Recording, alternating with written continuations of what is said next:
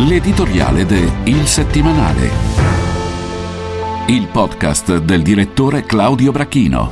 Mutui e bollette alle stelle, roba da destra e sinistra?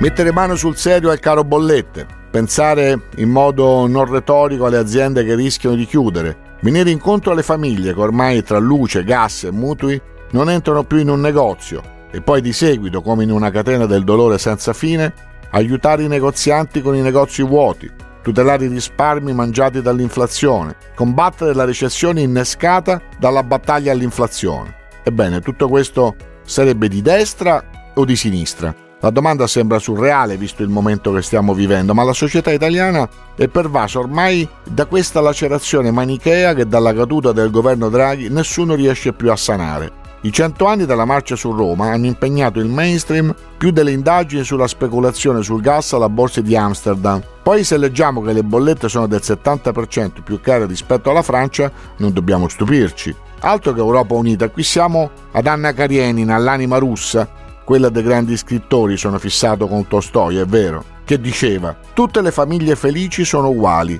ogni famiglia infelice è infelice a modo suo». Certo, le ragioni della nostra infelicità specifica sono tante, dalle politiche ambientali dissennate, al debito pubblico mostro, a una classe politica spesso non all'altezza, ma se continuiamo a giocare ai guelfi e ghibellini anche ora che si è appena insediato un governo, il rischio che venga giù tutto il castello è molto serio.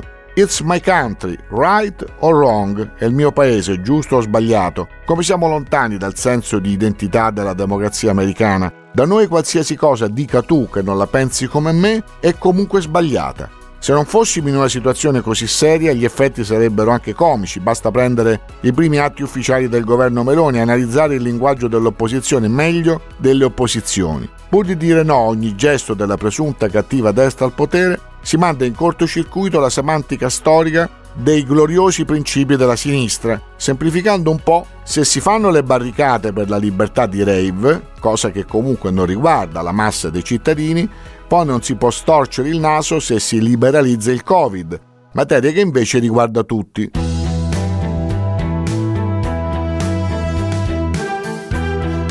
Se crediamo ai dati ufficiali, ci credevamo quando erano apocalittici, perché non farlo adesso? Siamo a poco più di un'influenza, nessun liberi tutti, è ovvio, vaccini fragili, presidi, monitoraggio, ma nemmeno nostalgia di regole e regolette senza più senso, obblighi, green pass, mascherine dove non servono. Se uno poi si sente più sicuro a camminare in un viale enorme con la museruola in faccia, affari suoi, anche questa è democrazia, pardon, libertà. Ma torniamo al rave di Modena che tanto ha infiammato la sensibilità antifascista. Si potevano scrivere, è vero, norme preventive meno severe e giuridicamente meno grigie per quanto riguarda gli assembramenti. Si poteva evitare l'eccesso dell'intercettazione, ma se si è contro il loro abuso lo si è sempre, e non ricordo nessun garantismo di sinistra recente sulle vite rovinate gratis. Però facciamo un ragionamento pratico.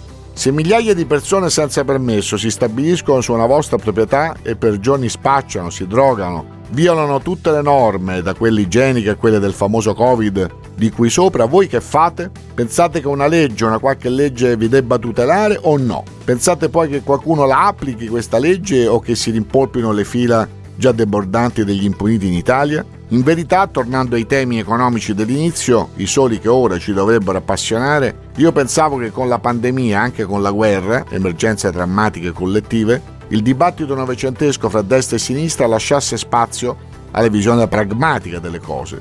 Detto altrimenti, che bisogna fare? Subito, ma anche in modo strutturale, per risolvere i problemi che questo secolo ci pone, compresi il clima e la disruption digitale? In verità ci vorrebbe una visione ispirata a una competenza soprattutto non ideologica, per mettere mano sul serio e non a parole, a problemi che sono sempre più sovranazionali e geopolitici.